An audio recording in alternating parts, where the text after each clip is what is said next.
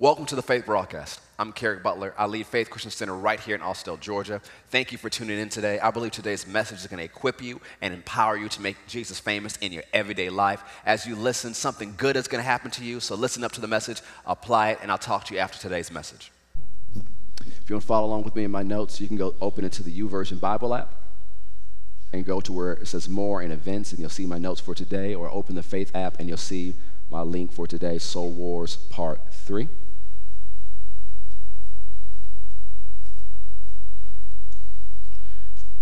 And then, Brother Richard, if you can get me two chairs, I'm putting them right there. Just two chairs. A couple announcements coming up as you guys turn there. On S- September 22nd, we're going to be blessed at the 9 a.m. experience with the ministry gift of Pastor Deborah Butler. So she'll be in the house. And then at 11:30, Pastor Michelle's going to preach to us. So we have both of them on the same day. They're going to be a great blessing to us.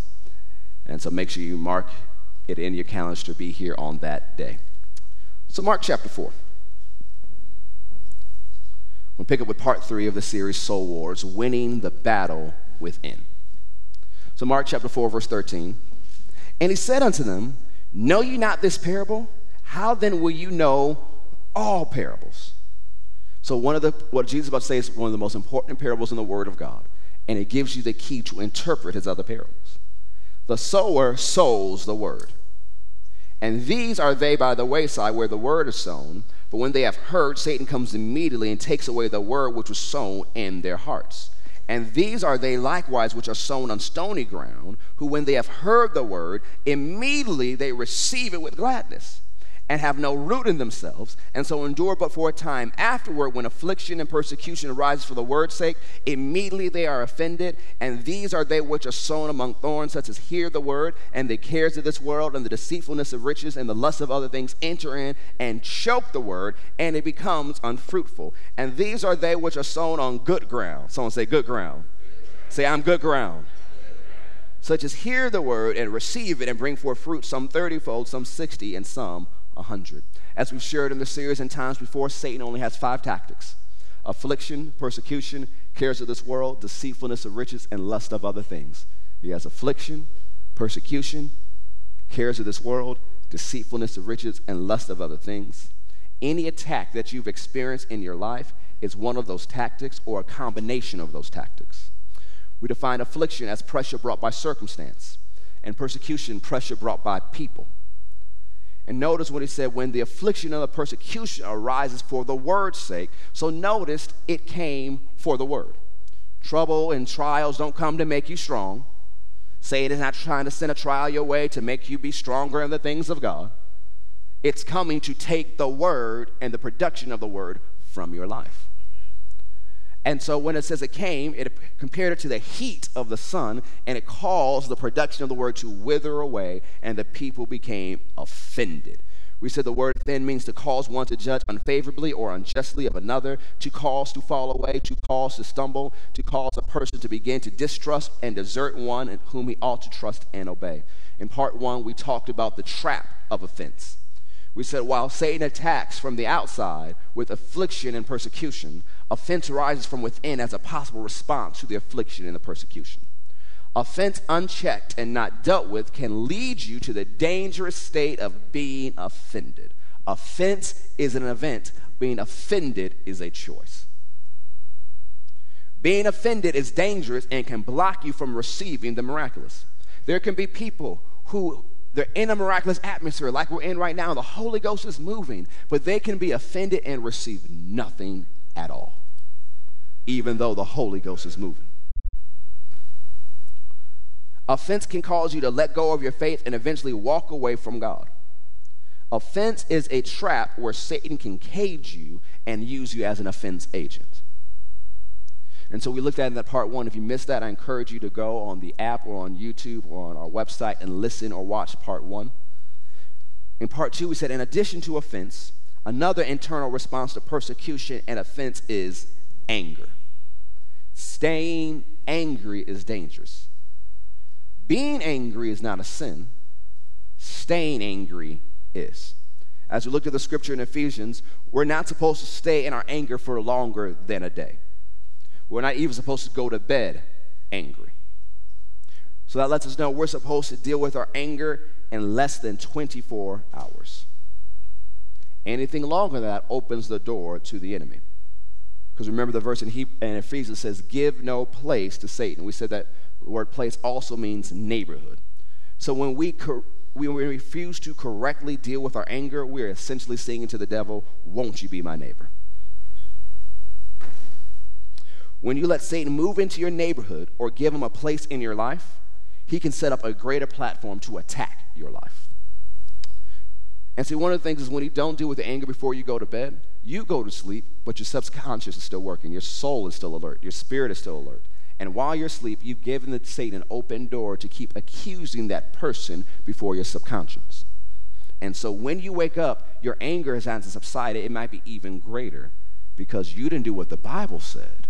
And you gave Satan the entire night to keep working on your mind while you slept.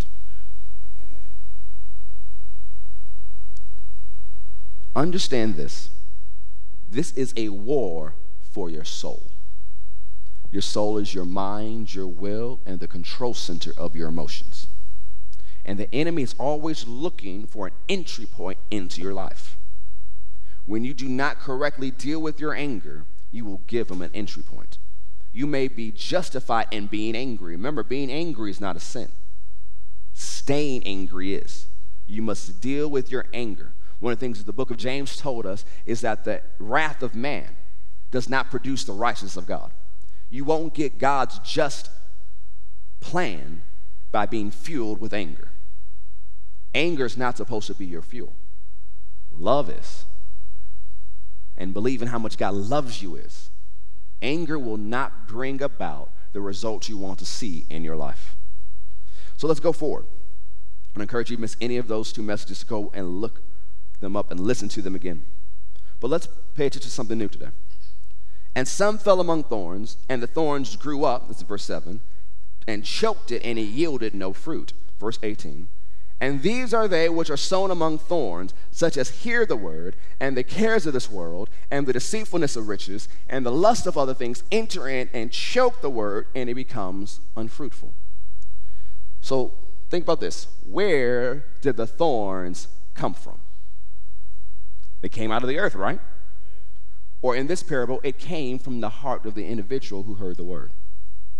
Somehow the seeds of the thorns, or it's also this word thorn is also a bramble bush, were sown and able to grow to a state of maturity. See, when you look through the Word of God, there are different sowers. There's God, He's a sower. Those who minister His Word, they're sowers. You are a sower of the Word, but Satan also sows. He doesn't sow the Word, but he'll sow cares of this world, deceitfulness of riches, and lust of other things. Those are the seeds that he sows. And so, you know, one of the things in the yard at my house that we had these weeds that came up from nowhere. Like they weren't like the normal weeds. When we had it plucked out and began to do the stuff, they said, This is a farm weed. There's not a farm near my house. But somehow it got caught in the winds and went and planted itself.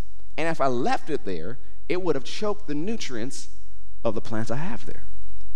See, sometimes you may not know how the seed got there, but you still have to deal with it. And if you don't deal with it, what Satan has planted will grow into maturity. See, when the thorns began to grow in this person's life in Mark 4, they did not weed their garden, they didn't pluck it up. They did not check their soul. So, in the process of time, as the word grew, so did the weeds. So, it didn't say this person wasn't still getting the word. It didn't say the word wasn't growing anymore. The previous example, the word withered away, and there was no evidence. But the word has grown in their lives. So, this is a person who's still in church. This is someone who's still serving God. This is someone still walking with God. They didn't turn away. They didn't become offended. They are following God faithfully. The word is growing in the heart. They're believing the word. They're receiving the word. The word is growing. But as the word grows, so are cares of this world. So are deceitfulness of riches. And so is lust of other things. They grew together. And so, you know, when I was looking up stuff about weeds this morning, I found this very interesting. And because I know the parable, you know, I'm reading this gardening website, and the gardening website is preaching to me. And it says invasive weeds are often very noticeable with different textures, colors, and growth habits. These weeds can overtake your lawn or garden in a single growing season, leaving it unattractive and sparse. They have accelerated growth patterns and often leave seeds to, perpe- to perpetuate their kind. So it's not just one weed, they keep becoming multiple weeds. They're kind of like baby kids. We don't die, we multiply. Weeds are often poisonous if eaten, taste bad, and have thorns or other physical features, making them difficult to remove. Weeds compete with flowers, grasses, vegetable, and fruit plants for water, sunlight, and nutrients, leaving non weed plants starving. This loss of nitrogen, phosphorus, and potassium leaves them weak and prone to insect and disease infestation. Because most weeds grow at such an astounding rate, they often absorb more of one nutrient than another, leaving an imbalance. This overwhelms other plants, often causing abnormal color, flower, and fruit growth. The devastation that invasive weeds inflict is well documented, particularly because they are so successful in competing for space if not kept in check. So, not only do the weeds steal nutrients and leave the plant starving, so going back to Jesus' parable, cares of this world, deceitfulness of riches, lust of other things grow up. They steal the nutrients from the word growing in your life. It says it creates an imbalance. So while the word should be working in all areas of your life, now it's only working in a few, and you're an unbalanced Christian. But also begins to affect the health of the plant and leaves it open for infestation and disease and other things to eat the plant. And sometimes we wonder, well, where are all these things coming from? But some of them come in because we didn't deal with the seed Satan sowed or things we allowed to be sold in our hearts and we wonder why isn't the word working in our life? It's like, I see the word growing, I see change here, but why isn't the word producing? Because notice it says the word is still there, but has become unfruitful. So you believe the word, you have the word, but now the word is not bearing fruit in your life. And you begin to wonder does the word really work? Does faith really work? It does. But if you have these three things growing to maturity in your life, it strangles what the word can do in your life. So you have to deal with the seeds. See, one of the things, this definition choke that Jesus used means to strangle completely, but it also means to crowd out. So, Leon and Rich, I need you guys help on this one. So, how many of you grown up ever played musical chairs? So, we got these two chairs here and this is an example. Do not fight each other over this. This is an example. But how many know if we were going around in a circle in musical chairs, walking around, you know, the music gets faster. We don't know when the time's gonna go up, and we jump for a seat. You're walking around, you're walking around, and you're walking around. You know, some people, like you saw Leon do, cheat a little bit and walking around. But how many know it's not always the fastest that wins? Sometimes it's the person with the biggest butt.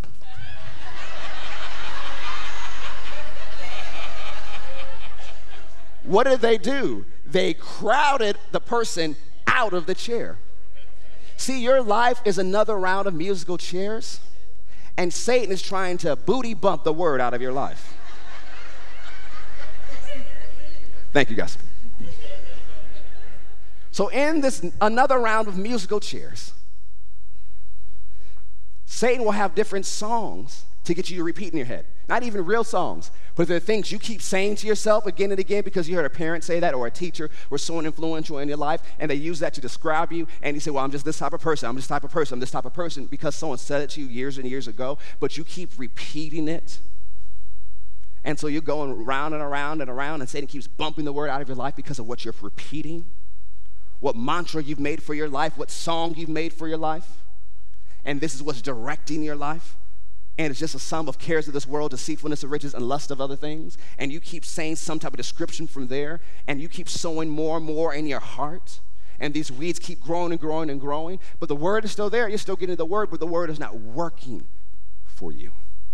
The word is supposed to work for you. You're supposed to get production from the word. But if you don't weed your own heart, if you don't check your own soul and deal with the cares of this world and the deceitfulness of riches and the lust of other things, the word won't work for you the way it should. A lot of things we want God just to do it for us. Go ahead, do it, Jesus. And sometimes sure he looks at us and well, do it, Christian. Because Jesus did what he needed to do. Things in the scripture are not always automatic. The will of God is not automatic. He's like, well, Pastor, what do you mean the will of God is not automatic? You read in Paul's writing to Timothy, God wills that all men be saved. It is the will of God that everybody is saved, that everybody goes to heaven. Now, is everybody going to heaven? No. But you say, well, Pastor, it's the will of God that everyone goes to heaven. Yes. He has a will, but so do people. See, we're supposed to align our will with His will, but not everybody will do that. God wants everybody saved, healed, delivered, provided for, prosperous, abounding in life, full of joy. God has good plans for people. He wants the best for people, but people won't always line up to the way God has for them. How did you line up to the will of God where salvation was concerned? You heard the word, you believed the word, you received the word, and you opened your mouth and you declared Jesus Lord. And he believed he was a son of God and God raised him from the dead. What happened? You were saved. What did you do? You lined your will up to the will of God concerning salvation. Now, God wants everybody to be saved, but not everybody's going to line up their will to it. So, a lot of things in the scripture, they're not automatic. You have a responsibility. Even in this day of grace, you have a responsibility to grace. You have a part in it. So, we're going to look at this word care a little bit more. This word for cares, yes, means care, but also means worry, anxiety, or care, worry, and anxiety that distracts. Say distracts. distracts. You got to think, we live in a society that is full of anxiety. Drugs to solve anxiety problems are at an all time high, whether they're legal drugs or illegal drugs. People are trying to deal with anxiety. But this anxiety is also a distraction. And remember, it's one of the tools of the enemy. There are seeds of care, worry, and anxiety that distracts, that the enemy seeks to sow to distract you from focusing on the things God wants you to focus on. So go to Matthew chapter 6. We have to deal with the worry. We have to deal with the anxiety. We have to deal with the care. We shouldn't be full of anxiety like the world. There should be a difference. The world has anxiety. We should have peace. You got to think about what a witnessing tool it is that if everybody's full of anxiety about something, but you're at peace.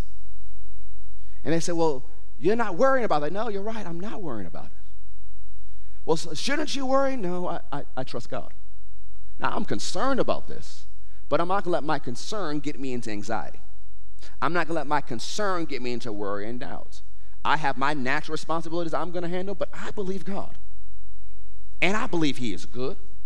And I believe His mercy endures forever and I believe He's on my side. Because the thing is, if you walk in peace like that, first they may think you're crazy, but I guarantee you they're going to watch you. They may not work on your floor, they may work in another department, but they are going to watch you.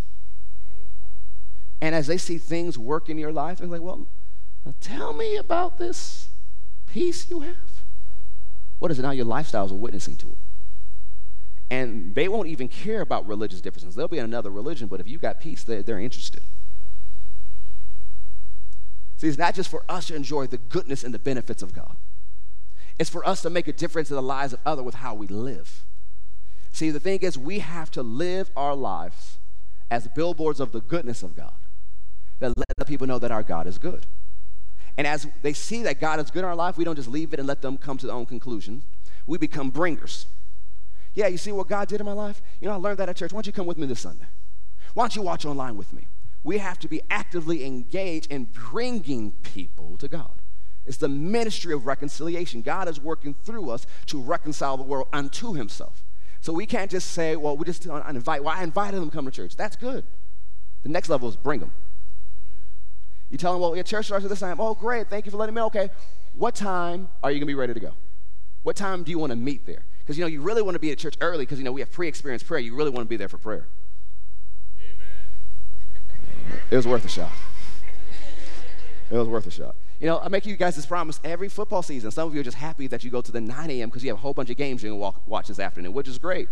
But cool, if you can make it on time for a game, you can make it on time for church. And I know we have some super football fans here.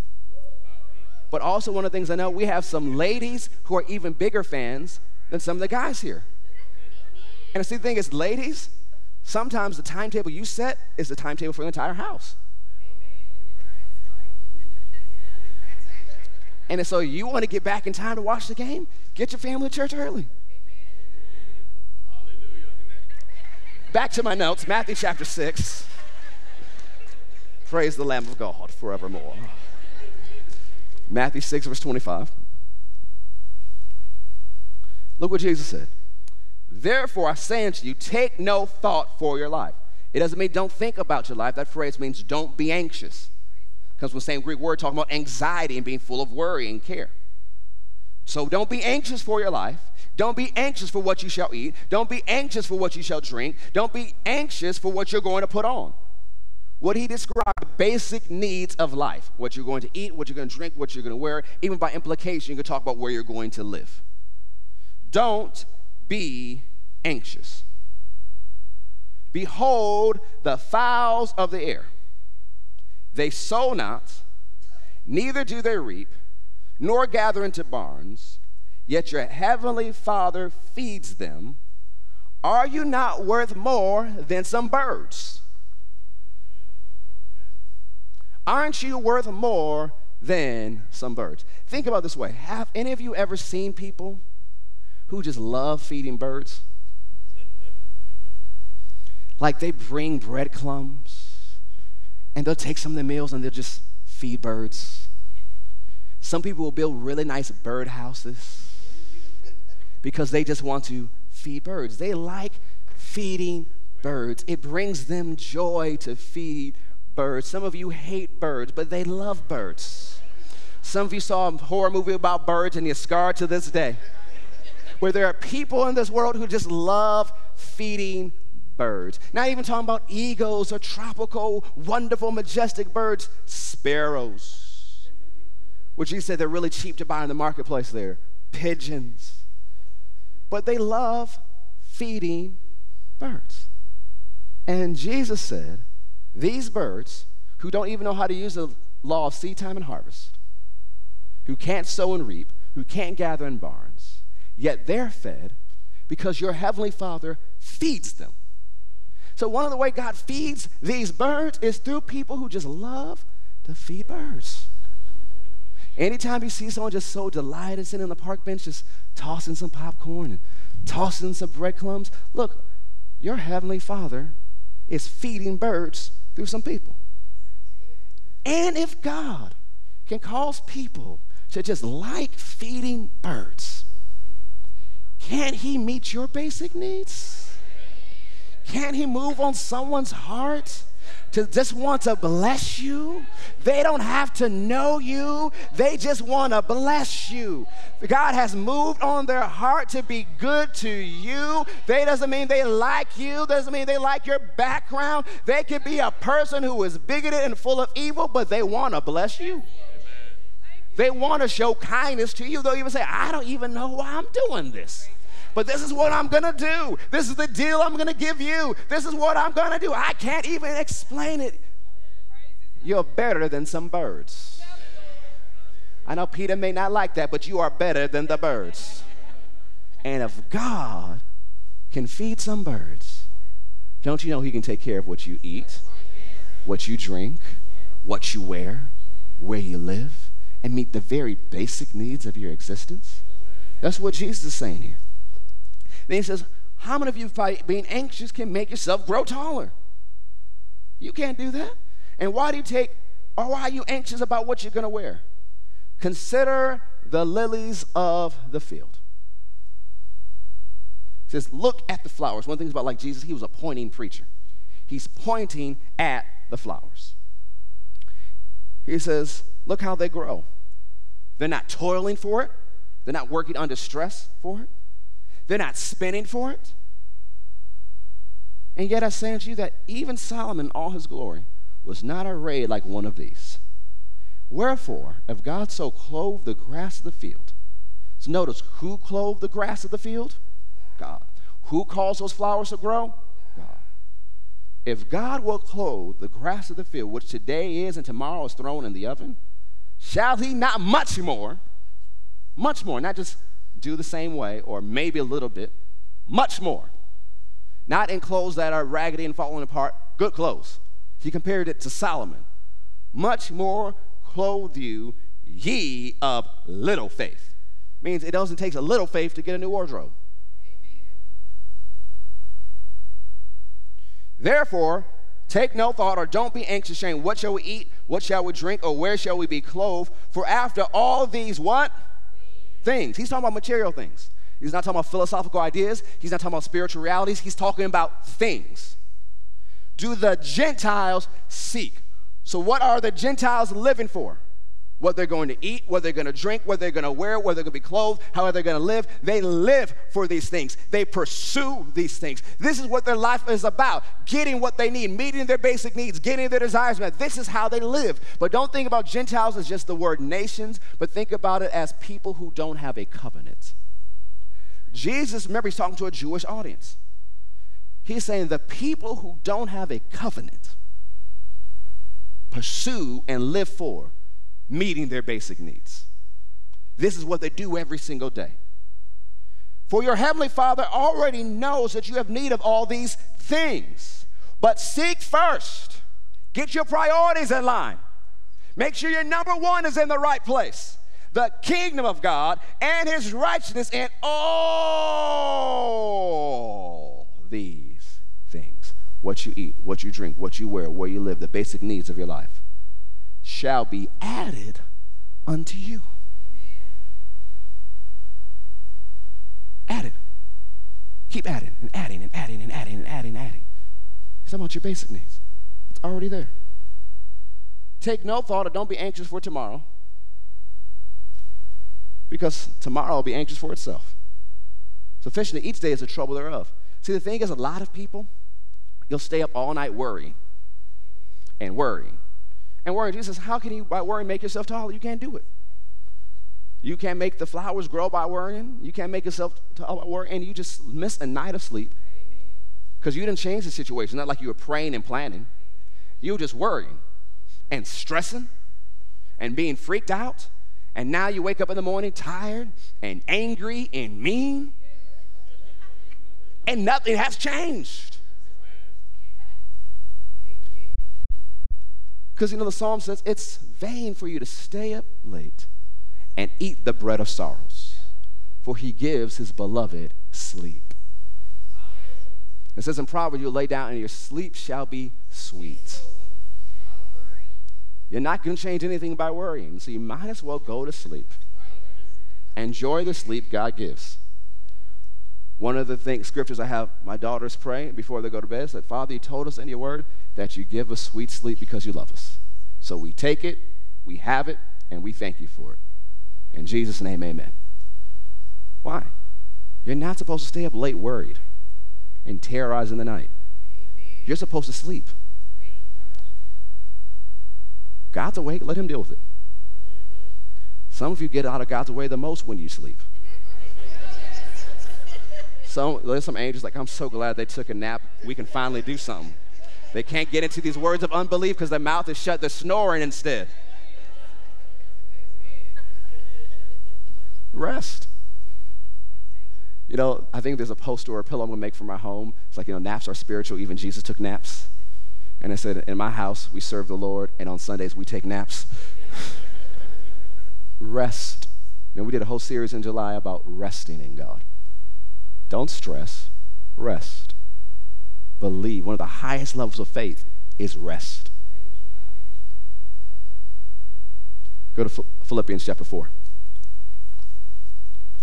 Philippians chapter 4.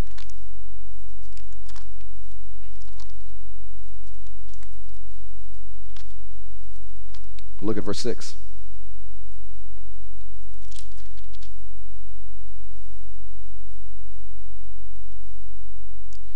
Be careful or don't be anxious about anything. So don't be anxious about anything. It's like, no, it is responsible to worry. No.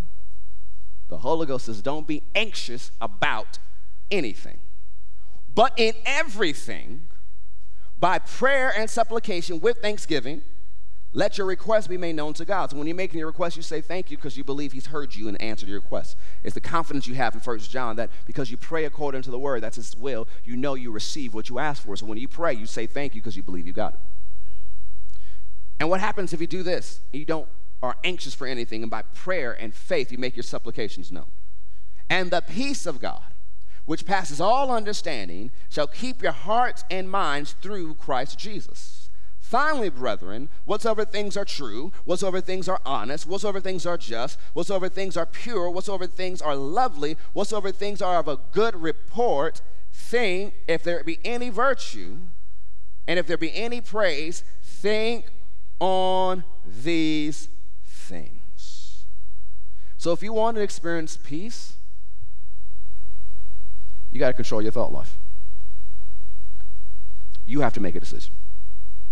Go to John 14. Instead of worrying about it, pray. And don't pray for a moment, then go back to worrying. Stop the worry, pray, thank God, and move on. John 14, verse 1. Let not your heart be troubled. You believe in God, believe also in me. Verse 27 Peace I leave with you, my peace I give unto you, not as the world gives, give I unto you. Let not your heart be troubled, neither let it be afraid. Now, this is encouragement from Jesus, but it's also a divine command from the Lord General of the church. Don't let your heart be troubled. Don't let your heart be anxious. When it talks about trouble, it's talking about someone who is moved by fear and anxiety. This is a person who has been filled with distress and anxiety and worry.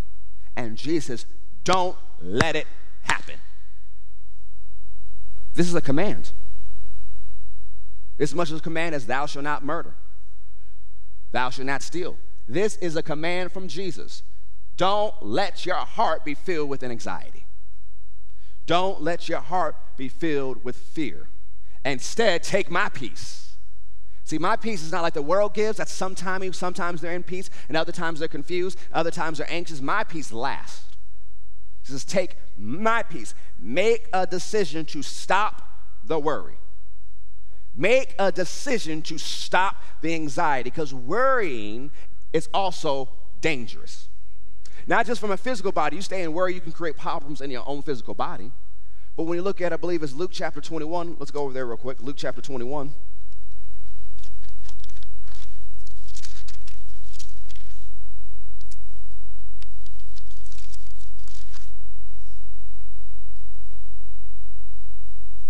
Luke chapter 21. Verse 34 and take heed to yourself. Pay attention to yourself. Lest at any time your hearts be overcharged, that means overburdened or weighed down with surfeiting. That word surfeiting means to be drunk and hungover. And drunkenness. You know, that Greek word is methe. Mm-hmm.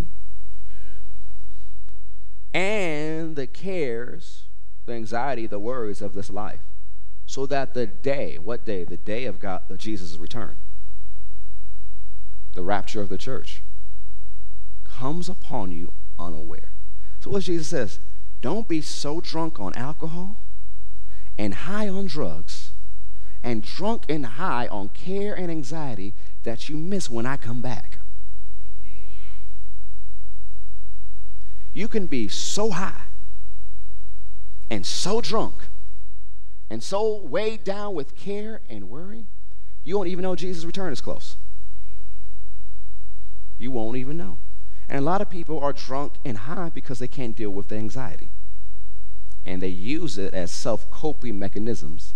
And Christians use it as a cheap substitute for the Holy Ghost. It says not be drunk with wine, but be filled with the Spirit. We have to stop the worry. We have to stop the anxiety. Because you keep letting those thorns grow, it becomes very dangerous in your life. You know, it reminds me of the story a few chapters earlier in Luke about Mary and Martha. They were friends of Jesus. So Jesus said, I'm coming to your house. And the thing is, it's an honor for Jesus to hang out at your house. It was an honor because this is Jesus. Mary, Martha, and Lazarus were actually personal friends of Jesus. So Jesus says, I'm coming to the house. My crew's coming with me. And so sometimes there was 12 people with Jesus, but also there are people of the 70. There's other disciples that follow. And so they're going to Mary and Martha and Lazarus' house. And you know, Martha had a good heart. She wanted to be hospitable. Now, how many want to be hospitable? If Jesus is there, you're like, I'll make sure he, if he likes coffee, he has his coffee. Whatever you need, you're going to do that. Oh, man, but there's Peter, then there's John, and oh, there's so and so. And okay, let's do this. So the heart is right. But it says in the King James Version, she was cumbered about, which much serving. So the issue wasn't that she served, it was how she served. That word cumbered about means distracted. And so she was serving and serving and serving and serving. And then she got a little upset. Why? It says she came to him and said, Lord, wait a minute. It'd be one thing if Jesus was sitting there chilling and talking. Jesus is teaching the word. The word is preaching the word. The word is teaching the word. The word explains the word. And when he studied the gospels, to the crowds, Jesus would preach in parables. But when he got into settings like this, among those who really believed in him, among his community and friends, because Jesus did life in community. He, didn't, he wasn't an island to himself. He did life with people, which means you need to do life with people. You don't have an excuse to be a lone wolf if Jesus wasn't a lone wolf. He was in this community, and in these times, you got explanations. Like the whole explanation of Mark chapter 4 came in a time when it was just Jesus' disciples and his close people around him. These explanations of revelation come from these moments. There are no, there's no hostility in the room. These are people who know Jesus, believe in Jesus, love Jesus. They have a community. This is a room of where revelation can just flow, unhindered and unchecked. So this is what Jesus is teaching and sharing. And Mary, Martha's sister, is sitting right there in front, listening to every single word. So you know Martha, she's distracted by serving, so she's not listening to Jesus. So she's going back and forth, helping people, serving. Okay, you need some coffee, you need some tea. Okay, you need this. Oh, we got some snacks. This is what we got. What then this? She's going back and forth, and then she sees her sister who's not helping her. So you know she's making signs. Help me! Come on, help me! Mary, Elizabeth, da da da, goes through her whole government name. Help me doing all type of sign signals. And Mary's ignoring her. She's listening to Jesus. She's focused. She's paying attention. And Martha's trying to get her attention. Now Martha is upset. So upset. One of the translators says she came and stood over Jesus. Jesus is sitting teaching you know, this is what this means, and this is what this means. Teaching and sharing while Martha's going back and forth. And then Martha had it and stands over Jesus as Jesus, don't you care about me? Whoa. This distraction made her question the care of Jesus. And she says, Tell, now she's giving Jesus orders. Tell my sister right there to get up and help me. She goes, Martha, Martha. It's almost like he was watching the Brady Bunch or something. You are troubled and anxious about many things. Not just this thing, many things. But your sister has chosen the good part. She has chosen what is needful getting the word. And that will not be taken from her. What? The word cannot be taken. Why? Satan couldn't get it from Mary. Mark chapter 4, remember? He took it from Martha. Martha didn't even know what Jesus was saying. But Mary Satan couldn't steal the word from. The word was going to produce and work in her life. But do you notice something about this passage in Luke chapter 10? It never tells us what Jesus said. It doesn't share what he shared. And when you understand the Gospel of Luke and how God used Luke, Luke was an investigator.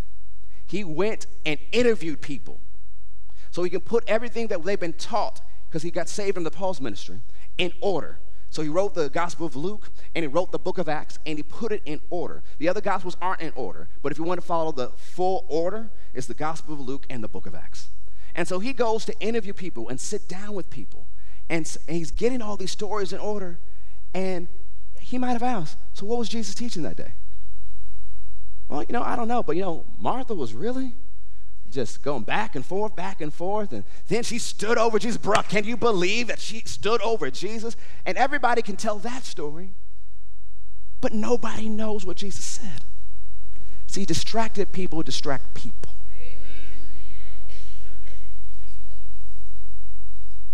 And so not only did Martha miss out on the word, but how many more people miss the word because the person was distracting because they were full of worry and anxiety? It's dangerous. Remember, we said that word worry and care and anxiety is meant to distract. So you turn your attention from the right place. It Reminds me of Peter walking on the water. Now, we're familiar with that story. Jesus told them, get in the boat and go to the other side. And he finished praying at night and began to walk on the water. It looked like he was about to pass them by. And they saw someone walking on the water. And they screamed, It's a ghost. Don't be so hard on them. What would you scream? And so Jesus says, Don't fear. Stop the fear. It's me. And Peter speaks up and says, Jesus, if it's really you, command me to walk on the water with you. Now, why Peter had that idea, we don't know. He could have said, Jesus, what's the secret password?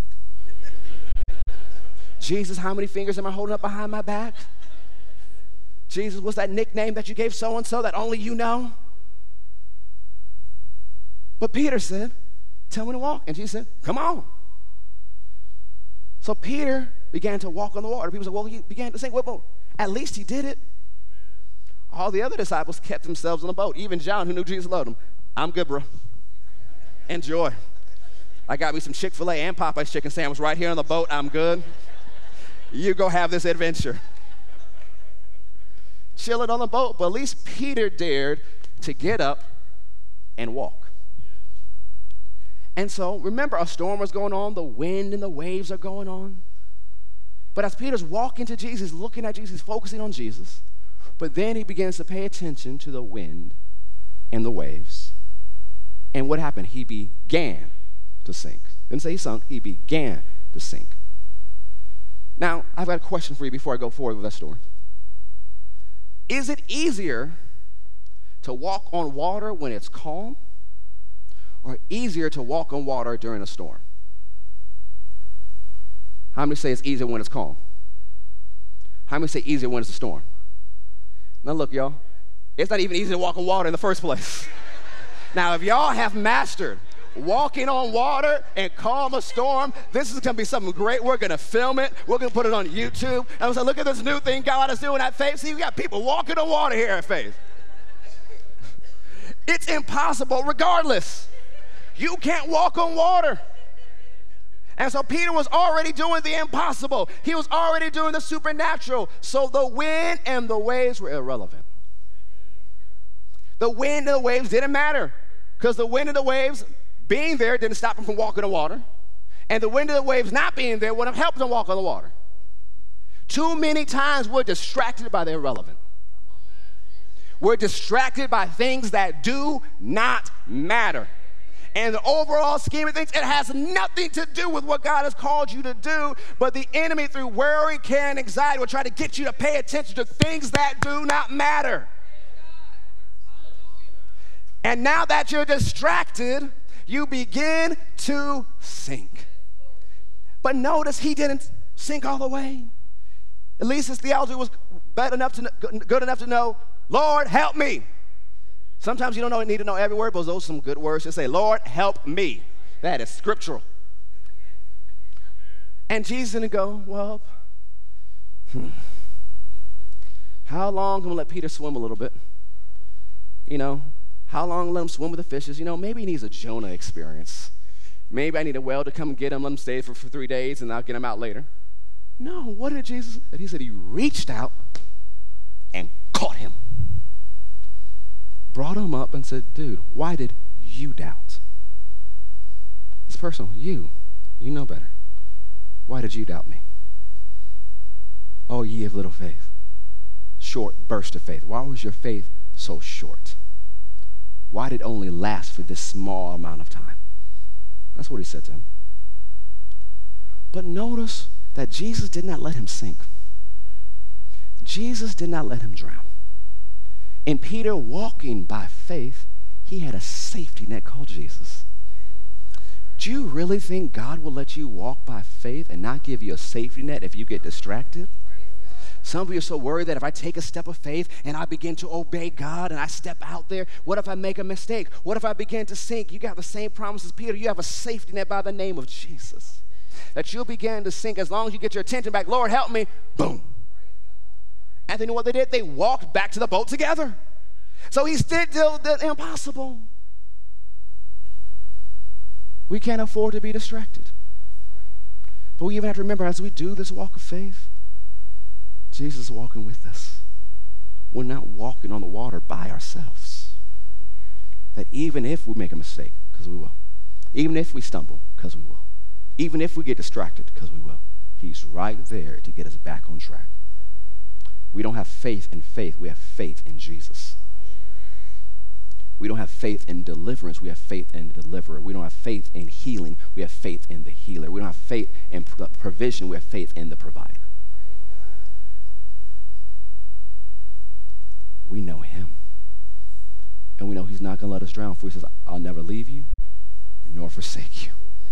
I'm with you always, even to the end of the world. I'm not going to let you down. I'm not going to let you go. I'm right there with you. So, with that mentality, we have to stop that worry. You know, as I was preparing for this message this morning and I had worship music playing through YouTube, and I guess YouTube decided to be led of the Spirit today they put this song by this group called Housefires, the Holy Ghost group I really like, and they began to worship and they began to sing another part of the song. And I perked up as I was working because the lady began to sing, God's not worried. Why do I worry?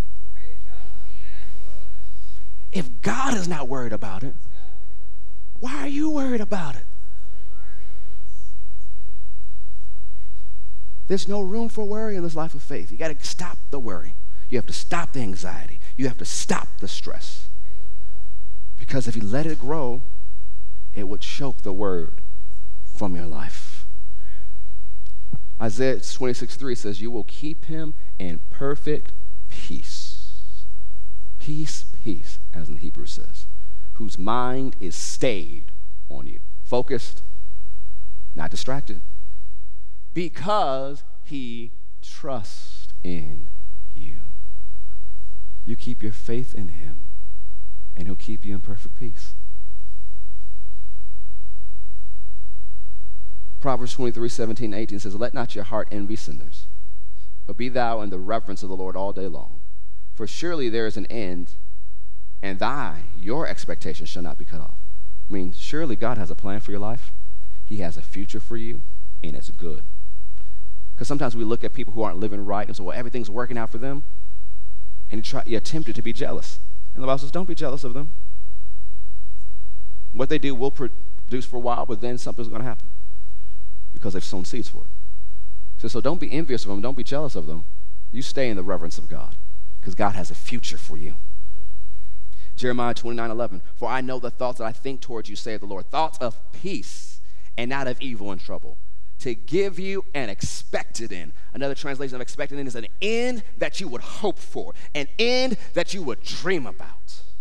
Psalm 126 1 When the Lord turned again the captivity of Zion, we were like them that dreamed. Then was our mouth filled with laughter, and our tongue with singing.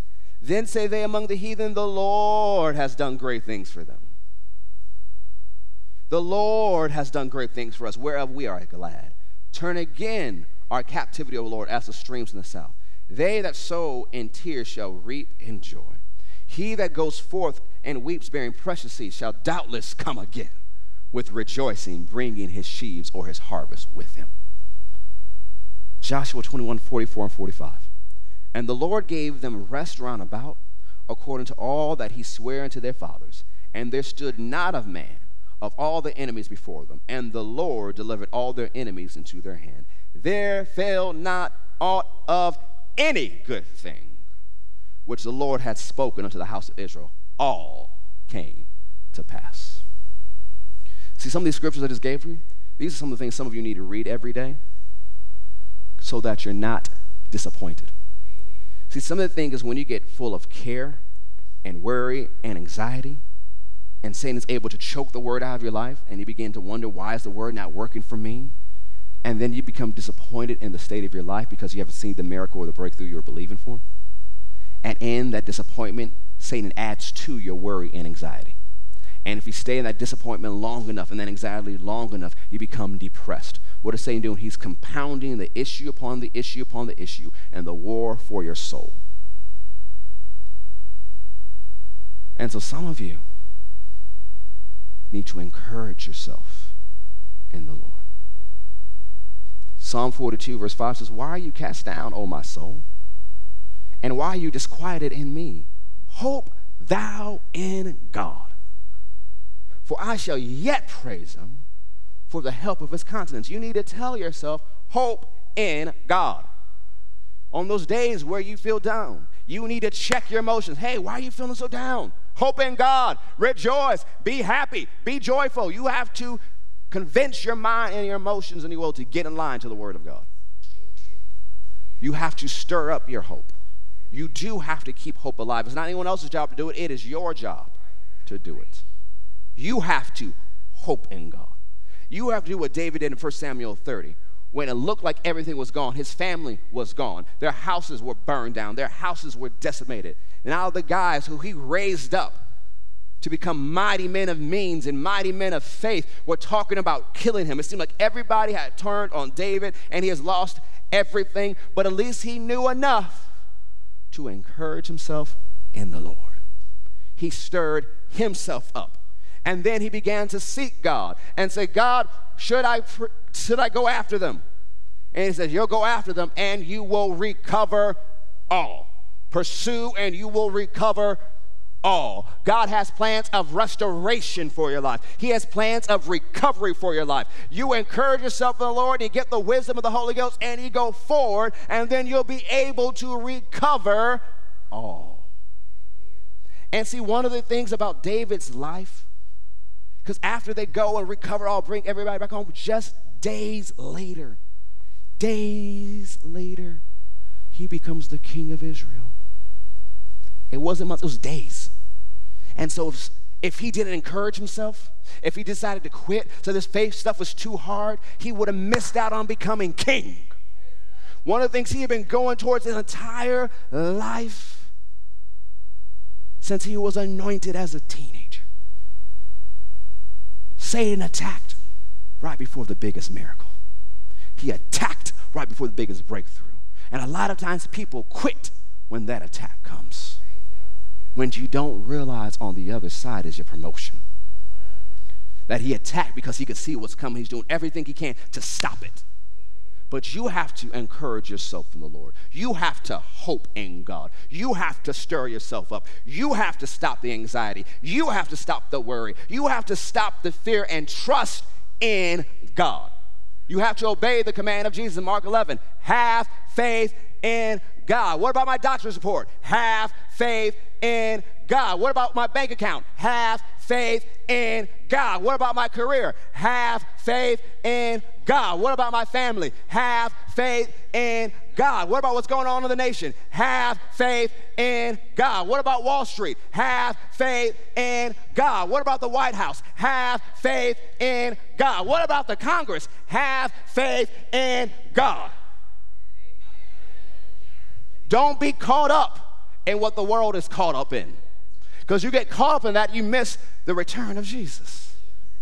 Have faith in God. Keep your mind on Him. Don't be distracted, and you'll stay in perfect peace.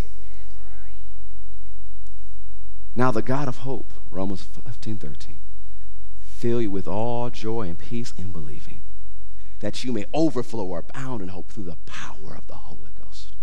We're supposed to be overflowing in hope, overflowing in expectation. Because the thing is, when you're always full of worry and anxiety, you get into disappointment and depression, you become a Christian pessimist. You expect the worst. You wake up in the morning expecting the worst instead of expecting a miracle. You believe something bad is going to happen instead of something good is going to happen to you. Because you've allowed those seeds and those weeds to grow. And you justify your expectation. Because you said life has taught you a few things. Well, how about let the word teach you a few things? How about changing your expectation? I remember years ago, I was in a meeting with Tim Storey. He said, shift your satellite dish to the All Things Are Possible network. Change your focus, change your expectation, change your belief. When you look at your life, when you look at your day, don't go, oh, I don't know what's going to happen today. No, I'm going to win today. Why? Thanks be to God who always causes me to try. Thanks be to God who always gives me the victory. That's what I'm going to do today. I'm going to win. Something good's going to happen to me today because my God is good. I expect miracles. I serve a miracle, wonder working God. I expect good things to happen. I'm changing my mentality because I know the word. So I'm not going to stress. I'm not going to be anxious. I'm going to be full of worry and care. I'm going to be filled with hope. I'm going to dare to dream again. I'm going to dare to believe again. And some of you say, well, I'm a little bit too old to dream again, Pastor. I'm in my 70s, my 80s, or my 90s. Well, you know, there was this guy named Caleb in Joshua 14 12. He's in his 80s. And he says, God has been true to his word. He has kept me alive all these years, and I feel as good as I did when I was in my 40s. Now, Joshua, give me this mountain. A mountain, not this easy retirement home is going to move in. I'm going to retire for the next few decades of my life. He says, Give me that mountain because that's the mountain I want for my retirement home. But that mountain was full of giants, full of the children of the giants, famous giants, full of hard places to take. And this 80 year old man says, Give me that mountain. He dreamed again, even though he was in his 80s. You need to dream again. Doesn't it talk about the outpouring of the Holy Ghost? Young men shall see visions, and old men shall dream dreams. See, there are supernatural visions and dreams from the Holy Ghost, but also the ability for the elder to dream. That they don't let life tell them your dreams are over. Your life is over. You just know God well enough to know, well, I finally know what I'm doing. So God has some good things ahead of me. So whether you're young, whether you're more mature, dream. Doesn't matter where you are on the spectrum. If you've been saved five days, you've been saved 50 years, expect miracles. Expect good things. Expect the overflowing goodness of God. Set your focus on the goodness of God, not the anxieties that come in this life. This is your mental responsibility. Because if you do this, the cares of the world can't defeat you.